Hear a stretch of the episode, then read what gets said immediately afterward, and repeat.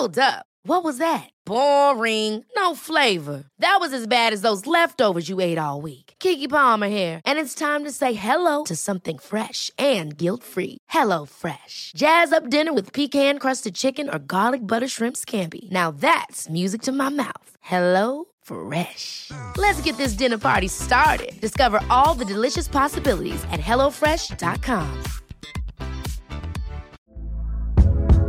Hey there, it's Michele Norris. I'm host of a podcast called Your Mama's Kitchen. When I travel, I'm usually looking for a way to find a taste of home when I'm not at home. And one of the things I love to do when I am at home is entertain. And Airbnb allows me to do that. When I was in California recently, I rented a house that had a great kitchen. And when we were sitting around the table, we we're all thinking, we're in someone else's house. Someone could be in all of our homes as well. If you have a home, but you're not always at home, you have an Airbnb. Your home might be worth more than you think. Find out how much at airbnb.com/slash host. The Irish Times Business Podcast in association with Irish Life. Supporting companies and their employees for 75 years. We know Irish Life. We are Irish Life. Hello and welcome to Inside Business with Ciarán Hancock, a podcast from the Irish Times. Remember that you can subscribe to this podcast for free on iTunes and it's also available on our website, irishtimes.com forward slash podcasts. This week, our show focuses on the ongoing tracker mortgage scandal. In the second half of the show, you'll hear the views of Cliff Taylor of the Irish Times and David Hall of the Irish Mortgage Holders Organisation on statements released on October 25th by the various banks about how and when they plan to compensate customers affected by the scandal. First, I was joined in studio by Dublin woman Marion Kenny, who tells her very personal story about how she was taken off a tracker mortgage by Permanent TSB in 2006. Uh, and Marion bought her home in Dalkey with her then husband in 1990 for 140,000 old punts. Uh, unfortunately, the marriage didn't work out. There were divorce proceedings in 2000, and the house was eventually sold at auction in 2004. And your current story in relation to your mortgage tracker woes begins from there, Marion. You might just uh, start us off from that point. Okay, Ciarán. Well, yes, um, that's correct. Um, the house was um, forced to go to public auction after our, um, our divorce proceedings, and um, unfortunately, the auction was on the day I buried my mother, which was very traumatic. But I had a proxy in who essentially bought the house for me on my behalf.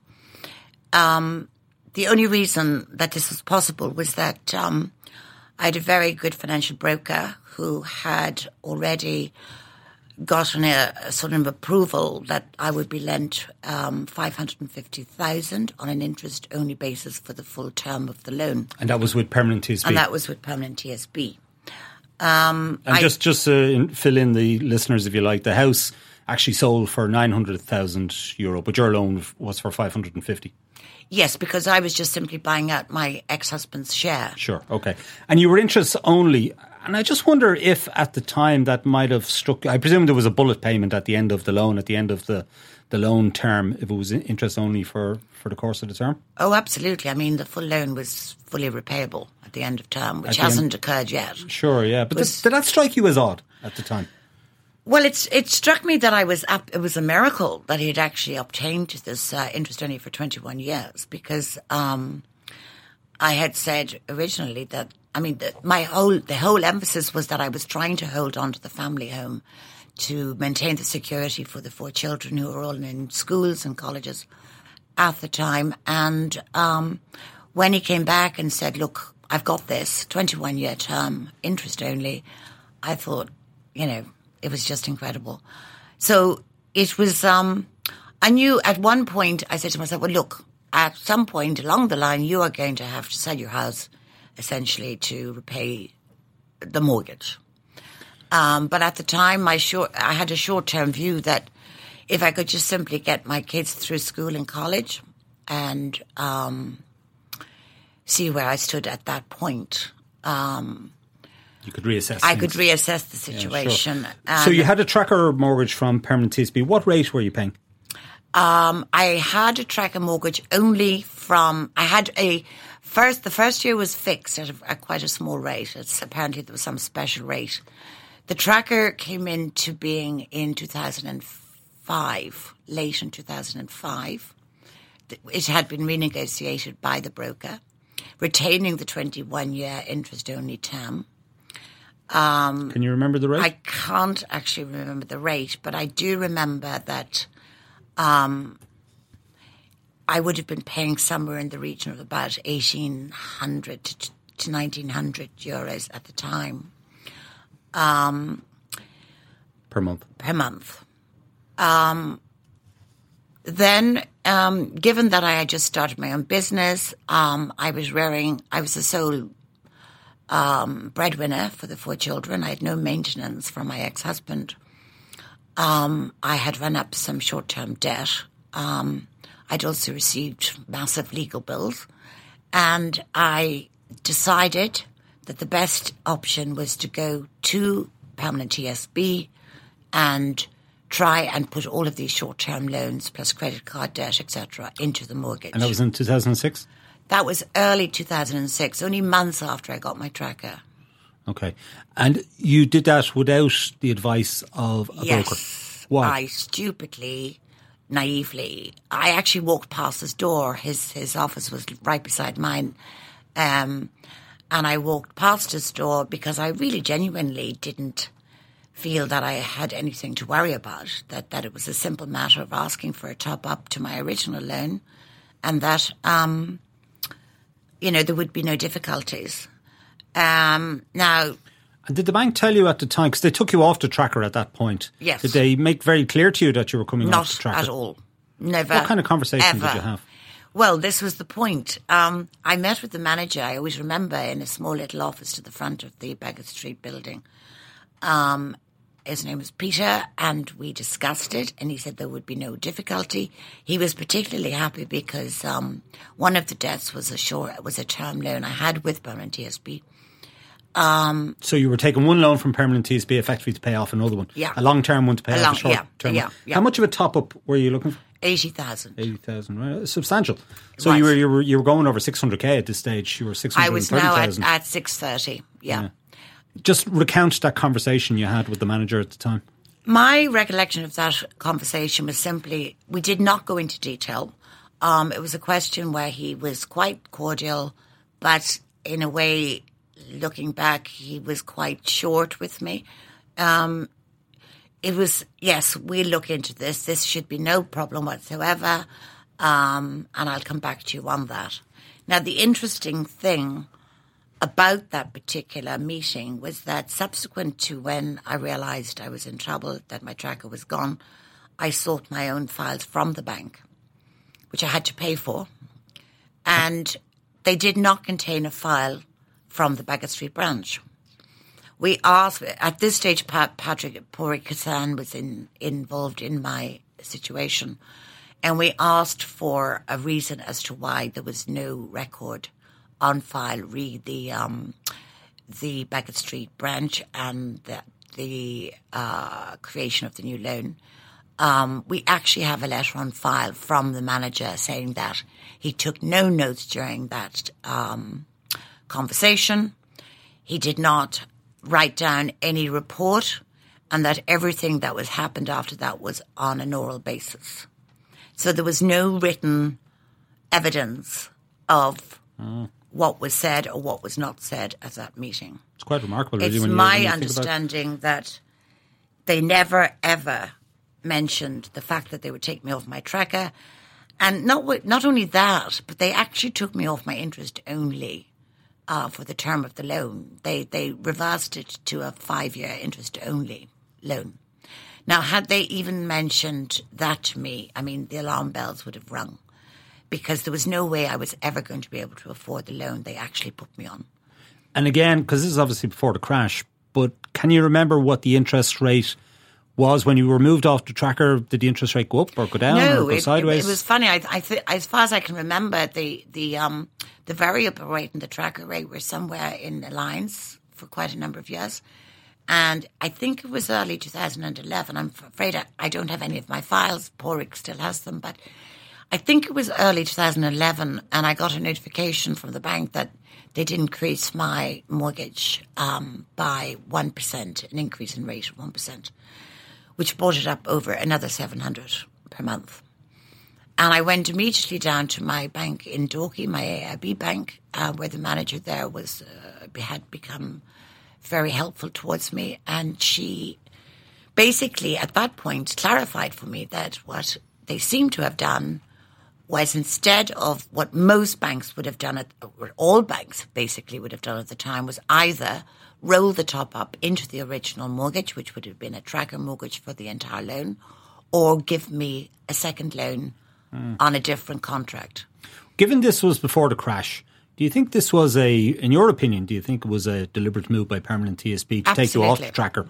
Or was it simply just, you know, something that happened perhaps, you know, without any great thought on anybody's part? No, no, I think it was an absolute deliberate um, act on their part. Um, I believe that for many years they recognised that the trackers were um, were a losing product, um, that they had done their sums all wrong, and that they were trying everything, particularly around 2006, because I've heard of a lot of, through Pádraig, a lot of people were affected from 2006. Sure. I should say that Pádraig uh, Kissane is a, an independent uh, investment advisor, and he's been acting for a lot of people who are in similar situations yes. to yourself in relation to this tracker scandal. So it was in 2011 that you noticed you'd come off the, the tracker. Yeah. I suppose, look, some people might say, you know, how come it took you five years to realise this? Let me go back slightly because the monies that I was borrowing were going towards paying off short term debt, um, the bank insisted that my um, documents go to my lawyer because she had to confirm with the banks that this money was actually being used to discharge that debt. So therefore, I mean, as I said, yes, I in retrospect I feel very stupid, but at that time I was under massive stress. Um, I was looking after four children um, solely, financially, and I was running my own business. Um, I was not acting in a professional capacity, and as far as I was aware, my mortgage was be, was being paid. There was no huge difference in the um, in the interest rates, and it wasn't until, as I said, that one percent increase in the interest mm. rate. Uh, So uh, immediately she uh, looked at my case and she said, Marion, they've done something that is completely irregular. Um, instead of giving you, as I said, the uh, the original uh, option of either rolling it into the original mortgage or giving you a second mortgage on new terms, they've basically rewritten the entire loan into a variable mortgage on an interest-only mm. basis for the first five years. What did you do at that point? At that point, I um, I was absolutely um, astonished, um, annoyed. I immediately started um, correspondence with the bank. I actually stopped the direct debit and started paying what I believed was the amount I should be paying. What was the difference? Maybe let's just uh, chat about that because I understand you're paying a rate of four and a half percent now on a mortgage of 670,000 euro. Yes. Um, so it's gone up again, uh, obviously, since that. Uh, is that because of arrears? Yes, I, I ran into arrears of over, I think, 37,000 and they've added on interest, so brought it up to about 40,000, yes. Okay. And you're, you reckon you're paying about 700 euro more per month um, than you would have been paying had you remained on your original tracker arrangement? Well, no, I've actually worked out. I mean, at that point in 11, it went up by 700 euros immediately. But looking backwards, if I if I were to even count an average of a differential of three percent between the uh, ECB tracker rate and the um, the variable rate over all the years, um, I would say I am. If you multiply six hundred seventy thousand by three percent, that's what I'm looking at. Yeah. Roughly twenty thousand a year. Yeah, that's what you're you're paying yeah. More than More you feel you should, feel you, you, should, be paying, paying yeah. right? Yeah. Um, so, what was the bank's response when you contacted them? Um, I was in correspondence with the banks and by telephone on numerous occasions with absolutely no um, proper response. Really, I mm. mean, I got I was just told that the contract that had been written had was was viable, was was valid, and that um, that was the end of it. Um, it was at that point that um, Kissane came into my life. What year was that? Uh, that would have been around, I'd imagine, 2000, late 2011, 12. And in 2013, you took your case to the Financial Ombudsman. Yeah, we we spent a lot of time. I mean, Pádraig was superb. Um, I can't t- thank him enough for all the effort he's put into my case and to the other, gosh knows how many people.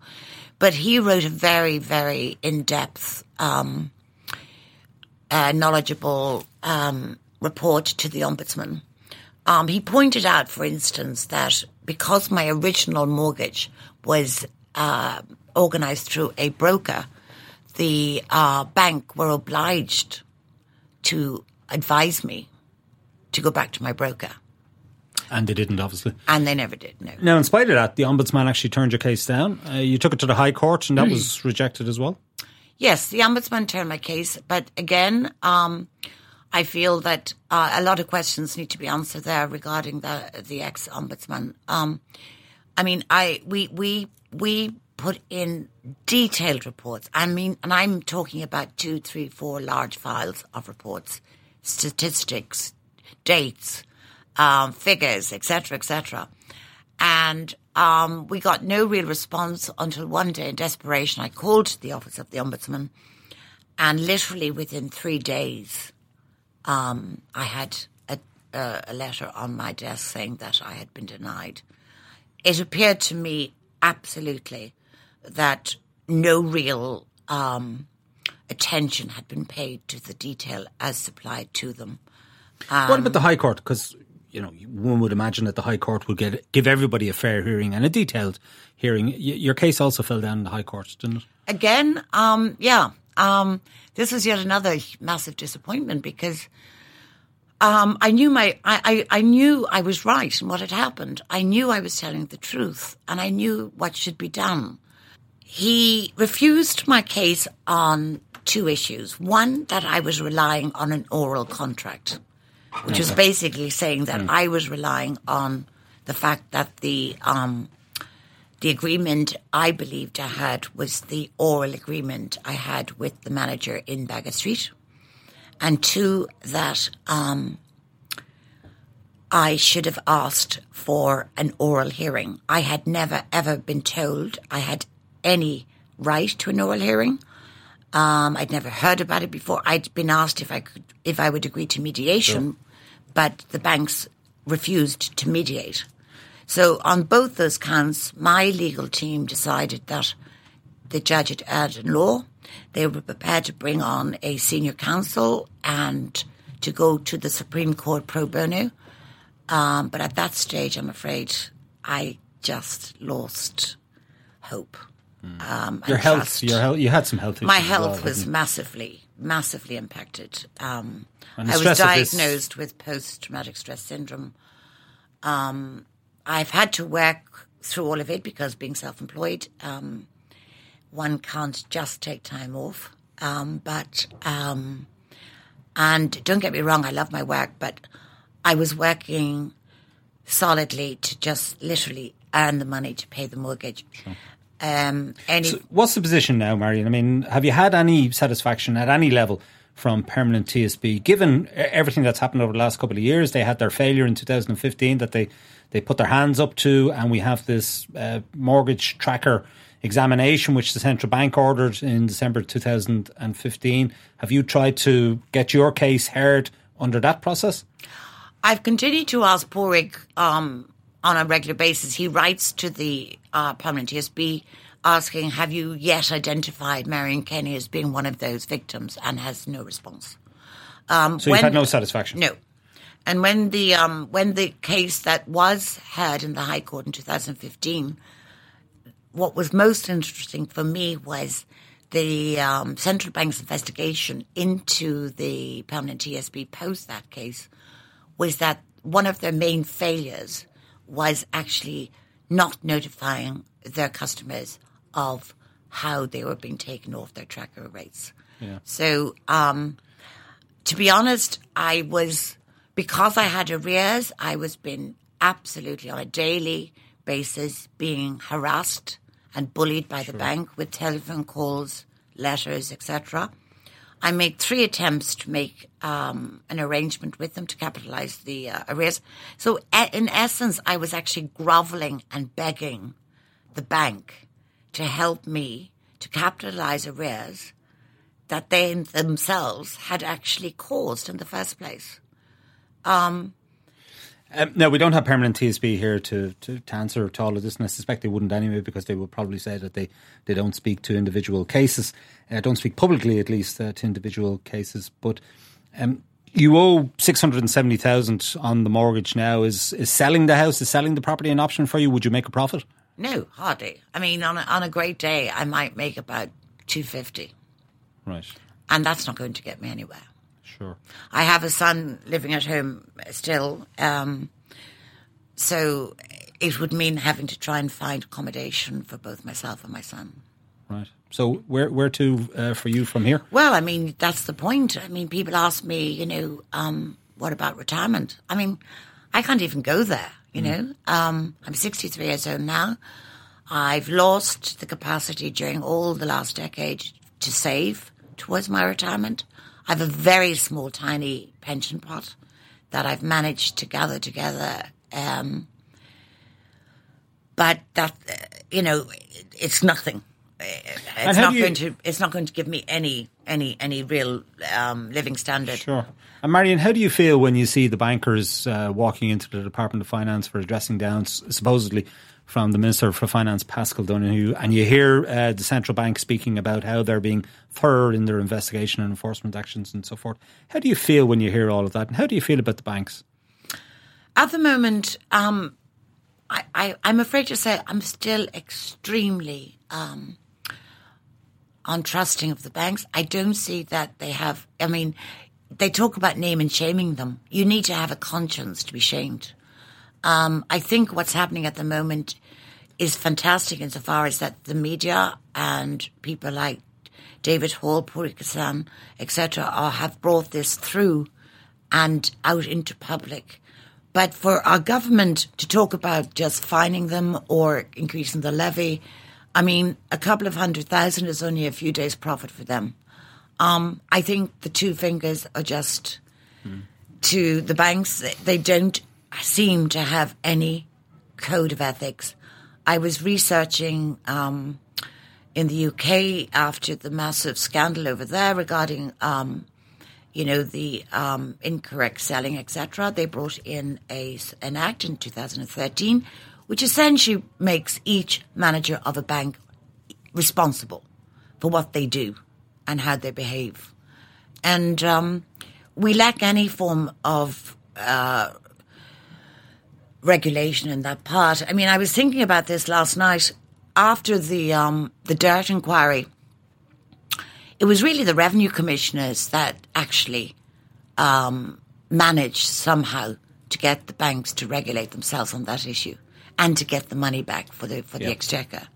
I don't know that the central bank is in a position to do what we need to do.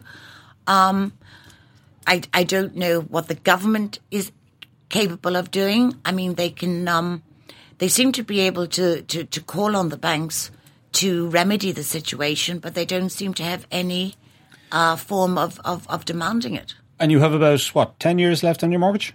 Very roughly, yeah. So what's your what's your plan when I have when no the plan? Term is up and you're, I mean, you're to pay this full it's, it's too scary to even think about.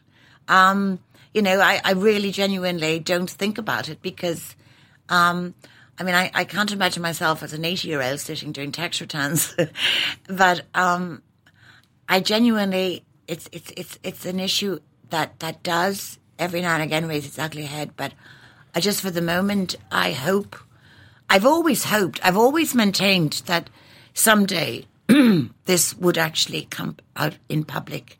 And it's taken this whole 10 years. I started off in 2006. It's now 2017 um, it's taken over a decade for this to become more public. And I just, I suppose I have a very um, naive wish and hope that my tracker will be restored, that I will be compensated for all the money that they've taken from me, and that somehow or other that I will be in a position to retire with some form of um, savings behind me Um, but otherwise, for the moment, it looks like I'll be relying solely on a social welfare pension. Okay, Marion, all we can do, unfortunately, is just wish you luck with that. Thank you for joining us. Thank you. We're going to take a short break now. When we return, I'll be talking about the tracker scandal with Cliff Taylor of the Irish Times and David Hall of the Irish Mortgage Holders Organisation. Back in a few moments. Only 29% of us know how much we need to live on in retirement. Irish Life is changing that with Empower, a new approach to company pensions that helps change the way your employees think about their future. For more, go to irishlifeempower.ie or talk to your pension consultant. We know Irish Life. We are Irish Life. Irish Life Assurance PLC is regulated by the Central Bank of Ireland. All information sourced for Irish Life June 2015. Welcome back. This is Inside Business with Ciarán Hancock. Let me remind you that you can subscribe to this podcast for free on iTunes and it's also available on our website, irishtimes.com forward slash podcasts. I'm joined in studio now by Cliff Taylor of the Irish Times and David Hall of the Irish Mortgage Holders Organisation to discuss the latest developments in the tracker mortgage scandal. Okay, gentlemen, thank you for joining us in studio. Cliff Taylor, uh, it's been an interesting day on the tracker mortgage front. We've had days and days now of unhappiness on the part of the central bank, on the part of the Minister for Finance, and on the part of customers, banking customers, as to how the banks have been dragging out this whole settlement of this tracker mortgage issue. We've had this examination underway since December 2015. Today, all of the banks, having met the Minister earlier in the week, they've all put out statements mm. to tell us precisely where they're at uh, with their redress programs and to tell us when, you know, how many customers have been affected and when they expect these programs to be completed. Give us a, a around the houses, uh, give us a around the house view of, of what was said by the various banks. Yeah, I mean, we had a, I, I guess, a coordinated series of statements from the minister, the banks, and the central bank.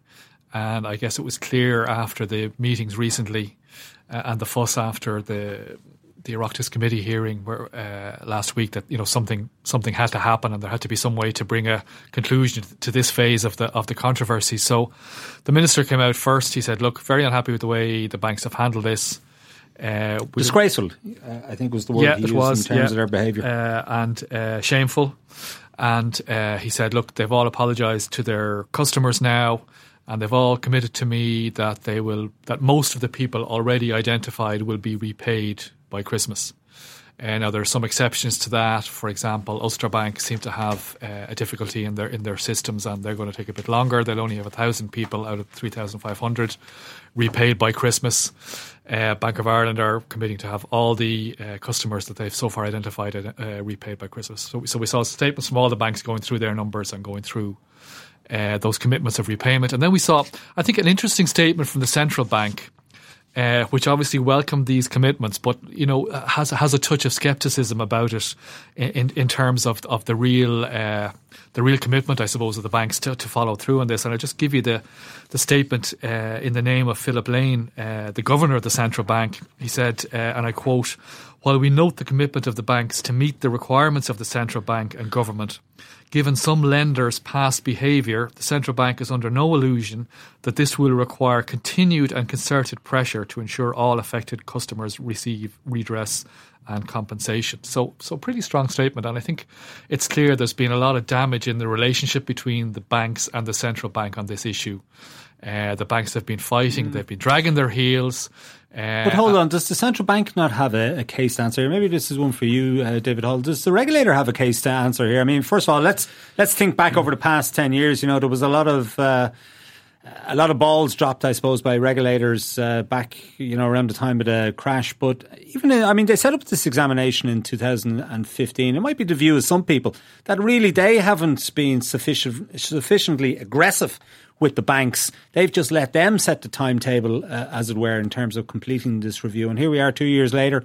And so many people still haven't received any compensation. But it's, actually, it's actually technically three years because if you go back earlier in 2015, in 2015, uh, Permanent TSB took a case uh, to the Supreme Court where they're appealing a case they lost to the High Court, which they had previously lost with the Ombudsman the Supreme the Supreme Court case was listed and the central bank intervened. So the central bank had been for a number of months working with Permanent TSB. In August, Permanent TSB released their confession. August, uh, sorry, I think it was July 2015. Actually. 15 July. Yeah. They released it.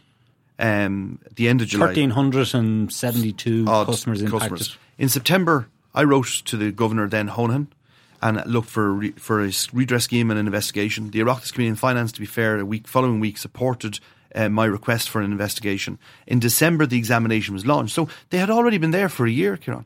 The, the, central bank had seen this in permanent TSB and had worked with them and approved the redress scheme and the modelling was done. So they had the entire modelling done with permanent TSB. They'd been there for 12 months. They knew what was going on. They knew what was going on elsewhere. One of the biggest concerns I have in looking at the response of government today is like, you know, if you witness a crime uh, and you don't do something about it, you're effectively a party to it. And there comes a time when someone raises a question with you as to do something about it. Like this was all huff and puff last week by Minister Donohoe. The massive expectation for thousands of people around the country today that there was a new sheriff in town who was going to take the banks to task. Last Thursday, the Philip Lane was before the Oireachtas Committee, and I think everyone lost confidence in the central bank's ability to control the banks. As Cliff has said, the statement today is concerning with the relationship that exists between the two parties. But Philip Lane's statement outside the Department of Finance on Monday, to my mind, summarises all of this, which was he hopes the banks will be fair and reasonable with customers whom they've stolen. And that from. moral suasion could be brought to bear and so forth. Now, I think the central bank would argue that there was a gap in its powers prior to 2013. Uh, and so since 2013, I think it feels it has the powers to actually deal with any cases that have emerged since then. But that prior to that, they're really depending on the, the banks no, to play no, ball. No, yeah, yeah, absolutely. But let's go. With 2013, and I'm not great at maths, 2013, 14, 15, 16, 17. They had the powers. Philip Lane was asked last Thursday before the Oireachtas Committee, Pearse Doherty asked him, Do you have adequate powers, Governor? Do you need power? No, I have the powers. Hmm. So what happened? Why? You know, I can understand if the central bank was unaware of what was going on. But I really find they're completely conflicted in this when they went into permanent TSB and they were out of the blocks first, having done six months or longer with permanent TSB. That's two years ago. Everyone has got to remember very clearly this didn't just happen last week. This wasn't the sure. first it was found out in the Oireachtas committee. We should also say the banks aren't here, right? So I've got to I've got to, to play the role of devil's advocate, if, if you like. Uh, I thought uh, AIB's statement was quite um, quite interesting. It details uh, the analysis that they've undertaken from the beginning of this. They said that 650,000 accounts were were looked at. There was a manual review of 50,000 accounts, and they found 30 different uh, cohorts of impacted customer groups. So clearly, and obviously, ultimately, you know, nearly three and a half thousand uh, customers have been identified as, as being impacted, uh, and they've set aside 190 million um, to cover the costs of, of this whole thing. That gives us some sense that this was a complex issue. Maybe this is one for you, Cliff. Mm. This was a complex issue um, that was going to take some time, but maybe shouldn't have taken this length of time. Yeah, I mean, it was never going to be sorted out overnight. It's uh, there, there, there are as you say, all kinds of different cases appear to have been involved in this. People who were moved from fixed rate to trackers, people who were put back on a tracker rate, but the rate was too high, people who were denied a tracker rate, people who moved house, all kinds of different uh, affairs. And there's, and there's huge numbers of mortgage holders involved. So you're right, and it was, it was a hugely but, difficult period. But, you know, nonetheless, it, I think on any criteria, this, this, this has just taken way too long.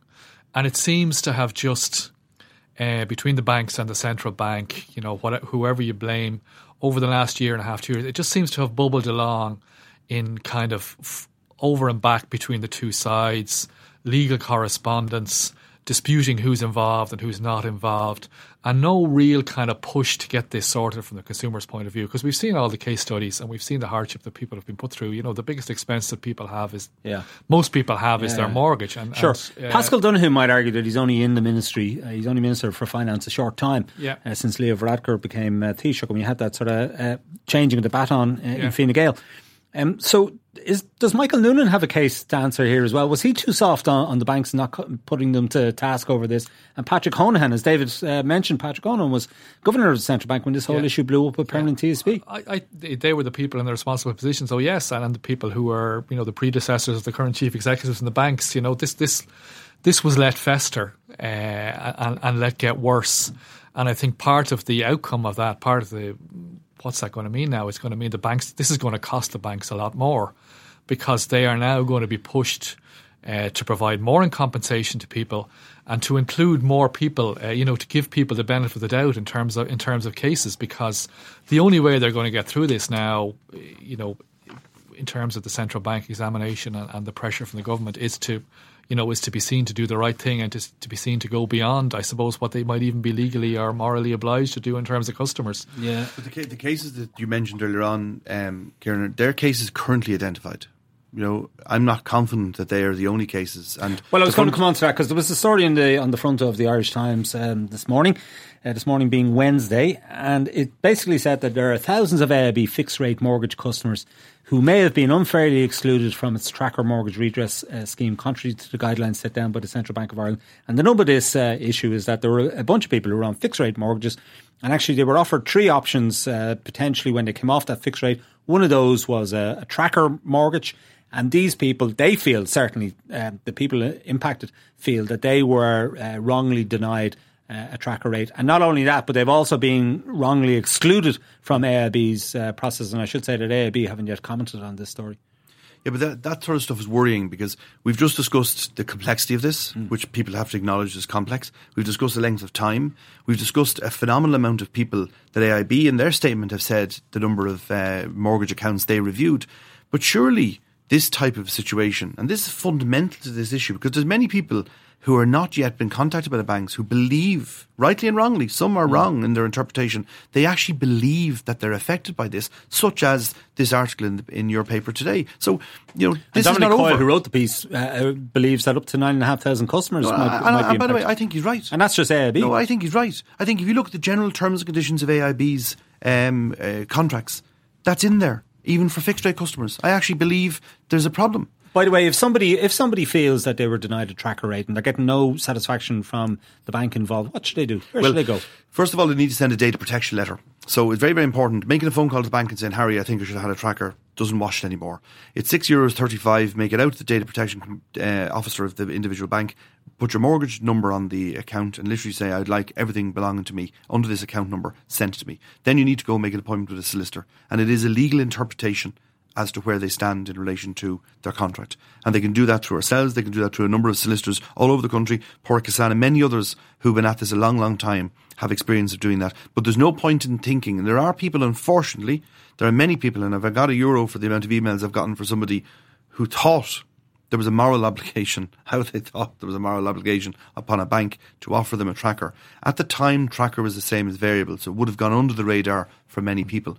But there, some people are affected that have not yet been identified. Some people, sadly, will not be affected where they might have believed that they're affected. But the only way to do this, Ciarán, really is go straight to your bank, get your file, and have it professionally reviewed. Don't leave anything up to interpretation. It's too important. But because of that, I'm not confident today that we have the numbers that have been mentioned are the only numbers that at the end of this scandal they will be the ones only affected. Cliff. Yeah, I think this is a, a really important point politically as well as uh, you know, obviously for the customers involved. But I mean, the minister needed a result today, and, and you know, fair enough. His his pressure does seem to have led the banks to relent uh, to some extent, anyway. But we have this big outstanding issue of how many more people do we not know about? Uh, are the banks giving the central That's bank not addressed anywhere really in this. I mean, there's talk that there might be more impact to customers. Yeah, it, it, it's not. It, the it's scale of it isn't really It's, it's alluded to, and there is a comment in the central bank uh, statement uh, that they are now confident that the banks are are looking at what they call groups of customers who may be affected. So they are, for example, the I, I presume the, the the fixed rate mortgage people in the AIB and various other groups of customers who the banks may previously have have disputed. Uh, the central bank now seems confident they will at least look at those, but you know, the minister has kicked the can down the road a bit here till Christmas on the central bank as well. Uh, and there's going to be this, the governor of the central bank has to come back to the minister in the middle of December to give him a report. Uh, and is he going to say it's, it's, it's going to be a bit like the Brexit talks, Ciarán? Is there going to be a judgment that sufficient progress has been made by Christmas or not? When the governor of the central bank goes into the minister in the middle well, of he's December, threatened. He's, he's threatened new legislation. Uh, he has he's threatened legislation. He's threatened to be an obstreperous, sorry, shareholder in the bank and to look at the tax. and to look uh, at taxes and to look at the bank levy, which is due to, to run till 2021, but could be increased or could be or could be lengthened, and that would be a, you know, that would be a difficulty for the bank. So, so there are things that, that, that can be done, but I think this is this is a really tricky issue because And- and the government need, the government needs this to be to mm. be clear by December that the governor that the governor is going and saying we believe there are X thousand more affected and they're going to be repaid by next March or next June or whatever. Sure. If this is still all, all up in the air by then, this is But this it- is really it- going to you know, go. David, he's also called for a report from the central bank on culture and behaviour. Yeah, good luck with that. So I think one of the if you just go back to Cliff's point though, which is very very important here, like Cliff's narrative is hundred percent correct, but it's deeply worrying when you're saying the central bank has asked the banks to report to them. Like mm. in a normal society, after what we've been through, and you opened by asking me what happened ten years ago, when customers have been stolen from and this behaviour and words that I would have used two and a half years ago here and elsewhere where people were very uncomfortable when those words were used around tracker and mortgage stuff are now being used daily by everybody involved and freely accepted. When you're asking a bank to do something under those circumstances, when you've all been dragged kicking and stream, screaming towards the minister's office, and why hasn't the central bank sent its staff over to go look themselves? Why are the banks determining compensation? On what grounds is a bank Well, I know at one point, I don't know how many people they have working on it at the moment, but I did a report probably about a year ago. It was based on Governor Lane's appearance in front of the Oireachtas Finance Committee. It was in December 2016, where basically he said that there were seven staff members in the central bank dealing with the tracker issue. Seven. Uh, Out of, I don't know, they must have the guts of a couple of thousand staff. Nin- Uh, 1900 staff. The the banks, by comparison, to give you an example, the top four or five banks, and don't forget to be fair to those five banks, there are others in the periphery who've not been caught here. There's question marks over former banks who've closed and sold to vulture funds. What happens to those trackers? Irish Nationwide and so forth, yeah. There's a bunch of there. They've something like 1,300 staff working on this. The banks have 1,300 staff. No, working on I should say that obviously we they they have these reviews being carried out by um, auditing firms, uh, Cliff, don't they? Uh, who are, I, I suppose, reporting to the central bank, and you would hope that they're independent and and, But, and but all they weren't. that. They didn't spot the stuff that's in the front of your paper today. They haven't spotted stuff that some of the banks have declared. You've got two banks that the bank, the central bank, had to throw them under the bus before Thursday to say two banks didn't cooperate with us. This is the regulator and the consumer protection component of the of the uh, central bank. How the minister has said today he's happy with the consumer protection component staying within the central bank is absolutely bizarre. It is absolutely bizarre. Cliff, this is going to cost the banks hundreds of millions of, of euros. Some of that, a lot of that, is taxpayers' money. Uh, let's face it. You know, it's it's uh, from our shareholdings in AIB, Permanent TSB, and Bank of Ireland. Mm-hmm. Um, it's a scandal. People have lost their homes. People have suffered undue stress. The, you know, relationships I can see where have question's probably uh, broken up, etc. um, our head's going to roll. Uh, not clear they are, Ciarán. And I guess if you're looking back at a, at, at the history of Irish banks, uh, the suggestion would be would be no. Uh, did anyone's head roll over the foreign exchange overcharging scandal? You know, that I'm aware of. Uh, even when the banks went bust, you know, okay, eventually there were changes to the to the to, the- to the boardrooms and the chief executives, but they took time. And a lot of Uh, them were well compensated on leaving the banks. and and they were all well compensated on, on leaving the banks. You're right. So you know, I don't think the central bank has even got in its investigation to looking at how these decisions were made, who might have been responsible, Yeah. Uh, whether there was you know tic tacking between the banks or between the or within banks. Uh, did this come from board level? Did it come from chief executive level? You know, the background is that it became hugely unprofit- unprofitable because of the cost of raising funds for the banks to, to, to offer these trackers, uh, and they moved, uh, you know, to hustle people off off track off tracker rates. And, and also, by the way, there's a cohort of people who've had their mortgages restructured, and as a result of restructuring the mortgage, the tracker was taken from them. So, And you- David, we've had uh, the central bank has sort of, uh, you know, suggested. Well, it has said that it has spoken to the guards on a couple of occasions, uh, which I spoke to the guards. It's great crack as well. yeah, it suggests perhaps that there might be some uh, criminal element to this. You you mentioned uh, theft. Pearse Doherty has has been talking about that for, for- a long time uh, as well. So But it's even worse. So let, let's forget your definition. But are the guards going to do anything about this? a- Have you any chance? No. The best chance. The best chance we have here. be The best chance we have here. Uh, the best things at the moment is to enter the banks in the synchronized swimming competition in the next Olympics because we'd win wholeheartedly. Between everything that's happened from the day one in those boardrooms, all contracts for all fourteen or fifteen institutions were interpreted the same. Trackers were dispensed with it the same. Everyone was treated identically. All three hundred thousand by all institutions at the same time. Um, they took all the various actions. They've uh, obscured everything they humanly can with the central bank. And today, just the final nail in the whole thing, they all issued statements within half an hour of each other. Um, like you don't get any worse than that. There's nothing sure in the world. I don't believe in miracles. And, and if anyone who does, this is a miracle. It is an absolute miracle of life that you've got a bunch of banks who interpreted in their favour. All banks, all of them, not one, nobody turned around. Every single one of them objected. Every single one of them fought this. Two things could have happened today, Ciarán, that didn't happen. That's dip, deeply disappointing customers who are affected, and we all know the customers are affected, that redress scheme and the money being paid and the compensation is still in control of the banks. There should have been a third party independent redress scheme like the hepatitis C or something of that nature, where if the bank wants to um, object to compensation set on a case by case basis, they, they are the ones who can take this case to court. And the consumer protection component of the central bank should have been removed. And it's pathetic. And all the politicians who huffed and puffed, all of them, every single one of them, have known about it for two and a half years. They huffed and puffed to join in the media scrum for the last two and a half weeks. And all of a sudden today, bank shot the sheriff and everyone will go silent. Unacceptable. Okay. Well, I was going to ask you what you do if you were Minister for Finance, but I think you've answered that question now. Cliff, where, where does this go from here? Well, I guess the banks uh, will be hoping it goes quiet for a while, uh, and I suppose it might do.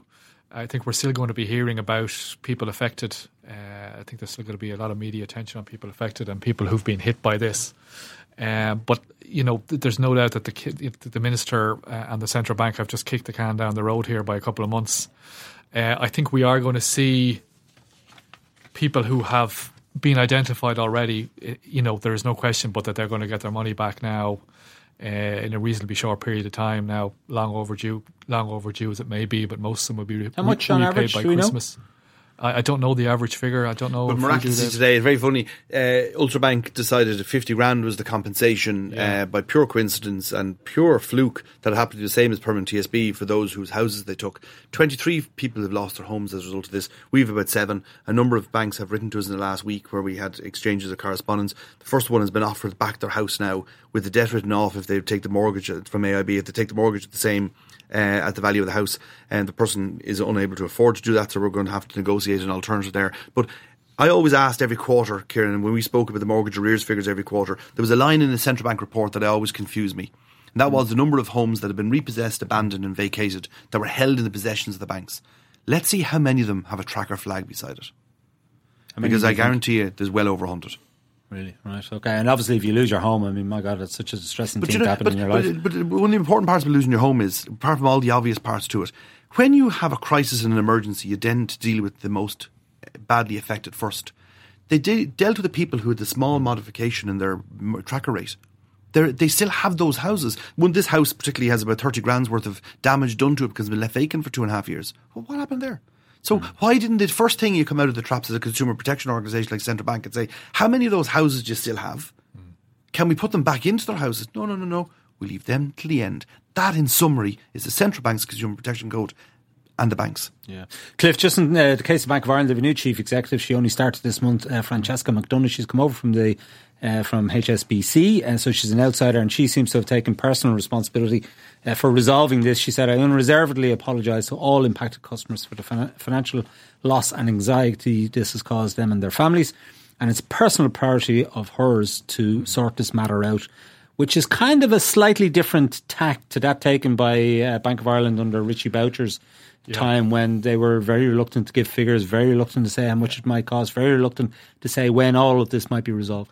Yeah, I think as it makes sense for a new chief chief executive coming in, uh, you know, Francesca McDonagh has seen the writing on the wall. This needs to be sorted out. Uh, otherwise, Bank of Ireland is going to be fighting with the Minister for Finance, which is still a significant shareholder, and fighting with the central bank. Uh, and, and, remember that uh, the banks, the big banks, are now regulated from Europe uh, by the single supervisory mechanism, which is part of the ECB. So, so they need a good relationship with the local central bank as part of that whole thing. So, so I think she has sensibly seen the writing on the wall. Yeah. Do and, investors and, care about this? Because that's where you might get at the banks. In in financial terms, it's not it's it's it's significant, but not enormous from from from an investor point of view. Uh, but I think if this was to go on much longer, you know, you're you're starting to get into reputational damage for the banks. Uh, if the Minister for Finance, for example, starts turning up at the Bank of Ireland AGM and voting against resolutions or putting down resolutions, I think that's the kind of thing that gets very messy from an investor point that, of view. And he's threatened to do that. And I think, you know that is a sensible that was a sensible strategy from his point of view, and I understand that point was made very clearly, in particular to Bank of Ireland yeah. uh, during during the during the last few days. David, uh, we had a story earlier in the week saying that there, there could be ultimately thirty thousand people who were impacted uh, by this. What's your view on that? Oh, more than that. Like impacted, like these are loans. Don't forget that the banks don't do human; they do loans and loan account numbers. The, the human cost of this is hundred thousand people if you include family and siblings.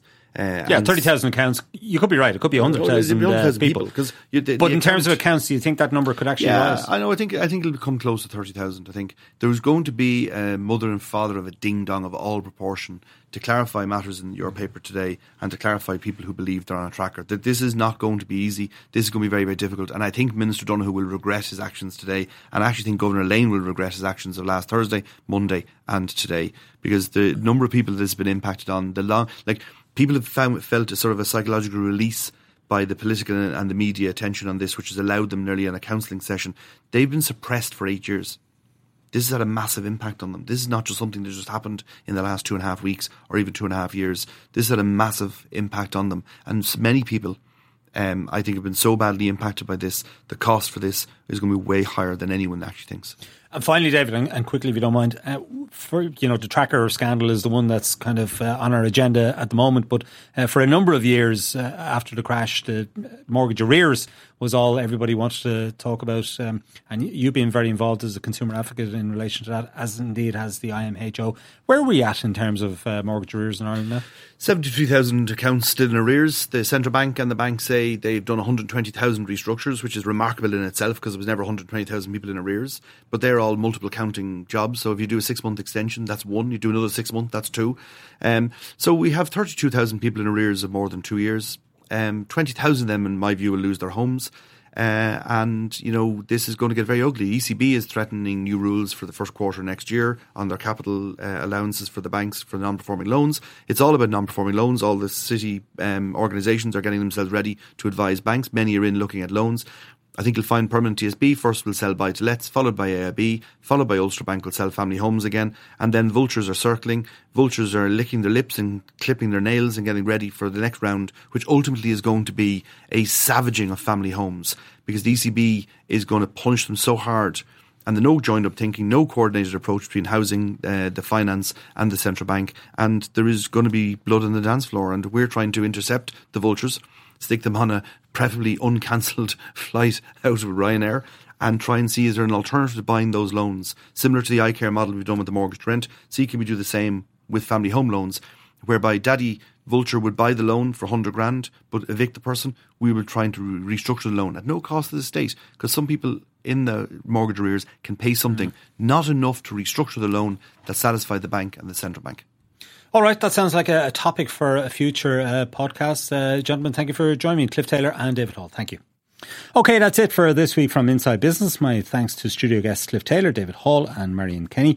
Jennifer Ryan produced the show with JJ Vernon as sound engineer. Don't forget you can get the latest business news straight into your inbox by signing up to our Business Today email at irishtimes.com.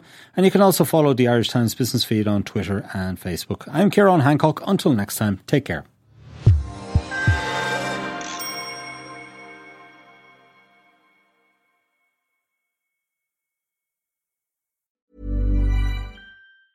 Ever catch yourself eating the same flavorless dinner three days in a row? Dreaming of something better? Well, HelloFresh is your guilt free dream come true, baby. It's me, Keke Palmer. Let's wake up those taste buds with hot, juicy pecan crusted chicken or garlic butter shrimp scampi. Mm. Hello Fresh. Stop dreaming of all the delicious possibilities and dig in at HelloFresh.com. Let's get this dinner party started.